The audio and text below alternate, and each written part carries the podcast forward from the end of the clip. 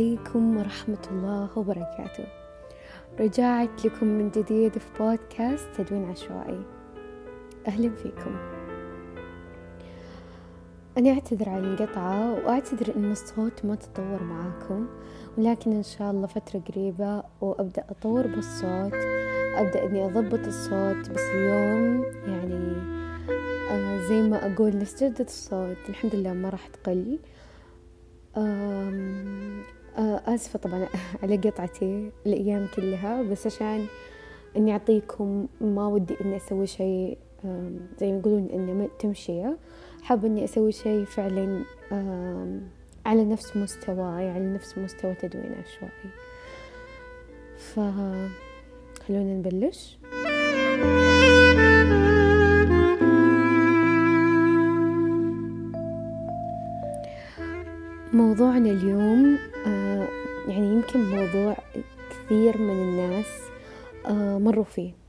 كثير كثير كثير من الناس وهو الاكتئاب. كيف راح أرتب لكم موضوعنا اليوم أو إيش البنود اللي أنا راح أتكلم عنها اليوم؟ راح أعلمكم عن إيش يعني الاكتئاب أول شيء إيش أعراضه وملاحظة عن الاكتئاب وقصة فاطمة القوية. فاطمة اللي تحدت الاكتئاب وتعالجت منه. فعليا أنا جدا فخورة بهذه البنت.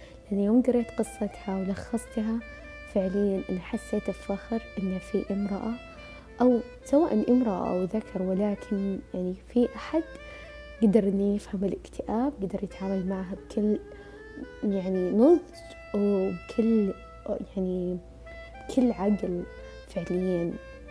فأتمنى إنكم تحمسوا القصة. خلونا نبدأ.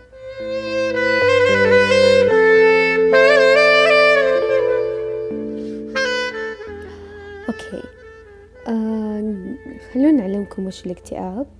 الاكتئاب مرض نفسي له خصائص تشخيصية محددة.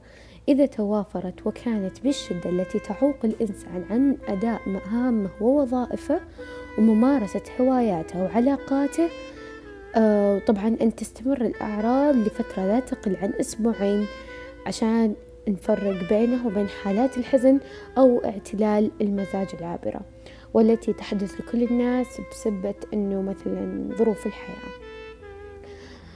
ملاحظة أن الاكتئاب ما له علاقة بالقرب من الله ولا له علاقة بالمس أو السحر.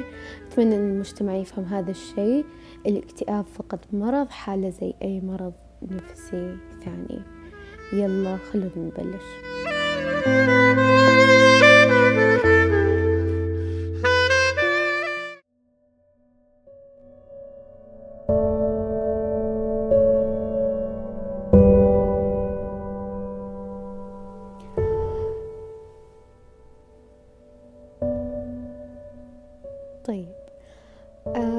راح أبلش بقصة فاطمة. حاولت إني أقراها وكتبت لكم آه ما فهمت حمل القصة. فاطمة بالبداية ترددت إنها تحكي عن الموضوع وبعد فترة عرفت إن هذا الشيء مو سر ولا عيب لأنه مرض وأعتقد المرض مو المفروض نستحي منه. بدأت قصة فاطمة بسنة 2015-2016 تقريبا. يوم بدأت تفقد لذة الحياة تدريجيا لدرجة إنها ما لاحظت هذا الشيء. فقدان الشهية رغبة بالنوم ما كانت تحب تصحى الصبح ما تداوم ما تدرس ما تهتم لموادها الدراسية لدرجة إنها ارسبت. كل هذه كانت أعراض فاطمة للاكتئاب وغيره ذكرت فاطمة أنها كانت قريبة من ربها. ومحافظة على صلواتها. تقرأ قرآن كل يوم. أهلها حاولوا يساعدونها ويساندونها عشان ما تيأس من الحياة. كانت رغبتها بالحياة تتلاشى وأفكارها الانتحارية تزيد. كانت تشوف سقف الغرفة وتبكي. وزنها قل إلى أن وصل خمسة وثلاثين. تخيلوا معي. وقفت تساعد نفسها. فقدت الأمل. الشيء الوحيد اللي صبرها زعل أهلها.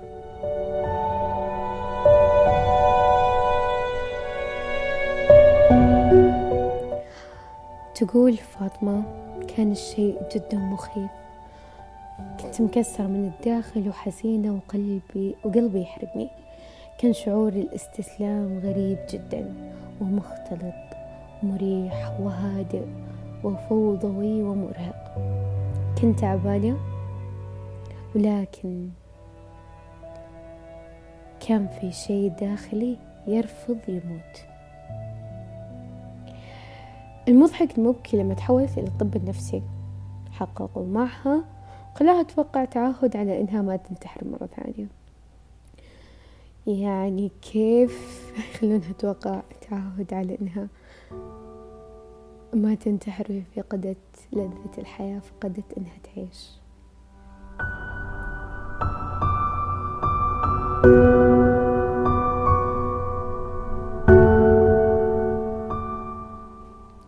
راح أستوقف هذه النقطة عشان بس أحكي حاجة بسيطة. قصة فاطمة تخلينا نفكر شوي هل إحنا مستعدين إن نستقبل حالات الاكتئاب اللي قاعد تمر فينا أو قاعد تمر للناس. هل إحنا مستعدين إن نباشر حالات زي كذا؟ ما أدري.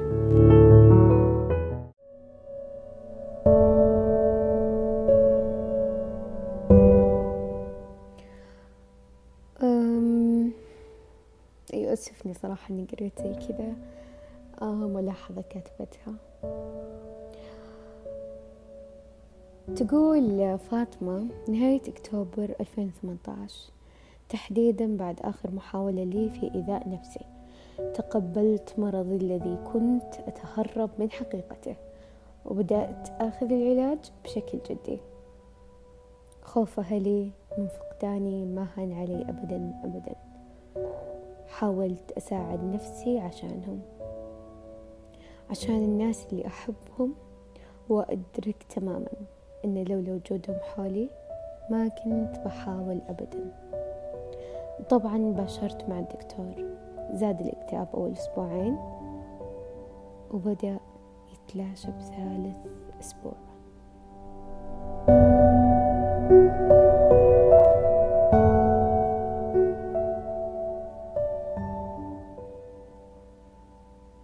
بدأت الحياة تتلون شوي شوي. بدأت فاطمة تجد كيانها.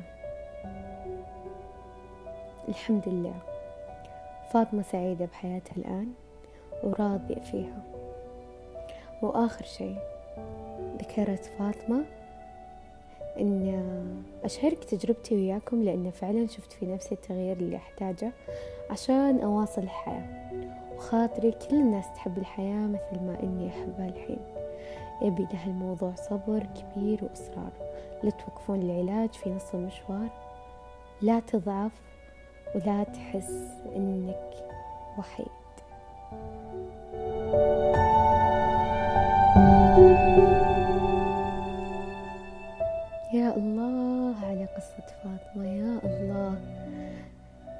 توقعوا كم فاطمة موجود بهذا الكون. قصة يعني أنت لما تقرأها حتى لو ما كان فيك اكتئاب يعطيك أمل بالحياة يعطيك أمل أنك تبدأ يوم جديد تسوي شيء جديد تعطي إلهام لغيرك. فاطمة فعلا شكرا أنك شاركتي هذه القصة وشكرا أنك أعطيتيني الإذن بإني أقولها لأني فعلا فعلا شخص مثل مثلك مثل ما مريتي فيه فعلا يستحق أن تذكر قصص قصته يعني لأنه فعلا يعطي أمل أنك تعيش حياتك من جديد يعطي أمل بكثير أشياء بكثير.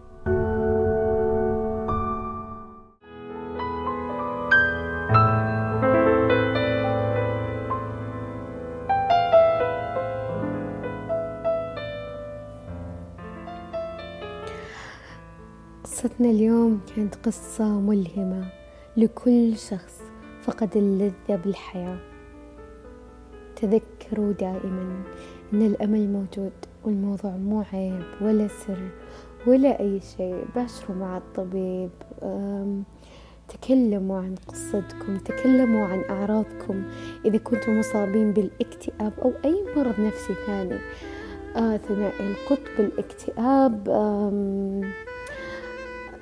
يعني الانفصام آه أي مرض لا تستحون إنكم تذكرون قصصكم. قد تكون ملهمة للغير زي ما ألهمتني قصة فاطمة وخلتني أفكر مية مرة عن الحياة اللي أنا قاعدة أعيشها. طبعا أتمنى تشاركون آراءكم آه، دائما ما أحب أقراها. آه، فتحت حساب جديد للبودكاست خاص بتويتر. بحاول أنزل فيه دائما أه الأخبار أو أي شيء متعلق بالبودكاست ما راح أنزله بحسابي الشخصي.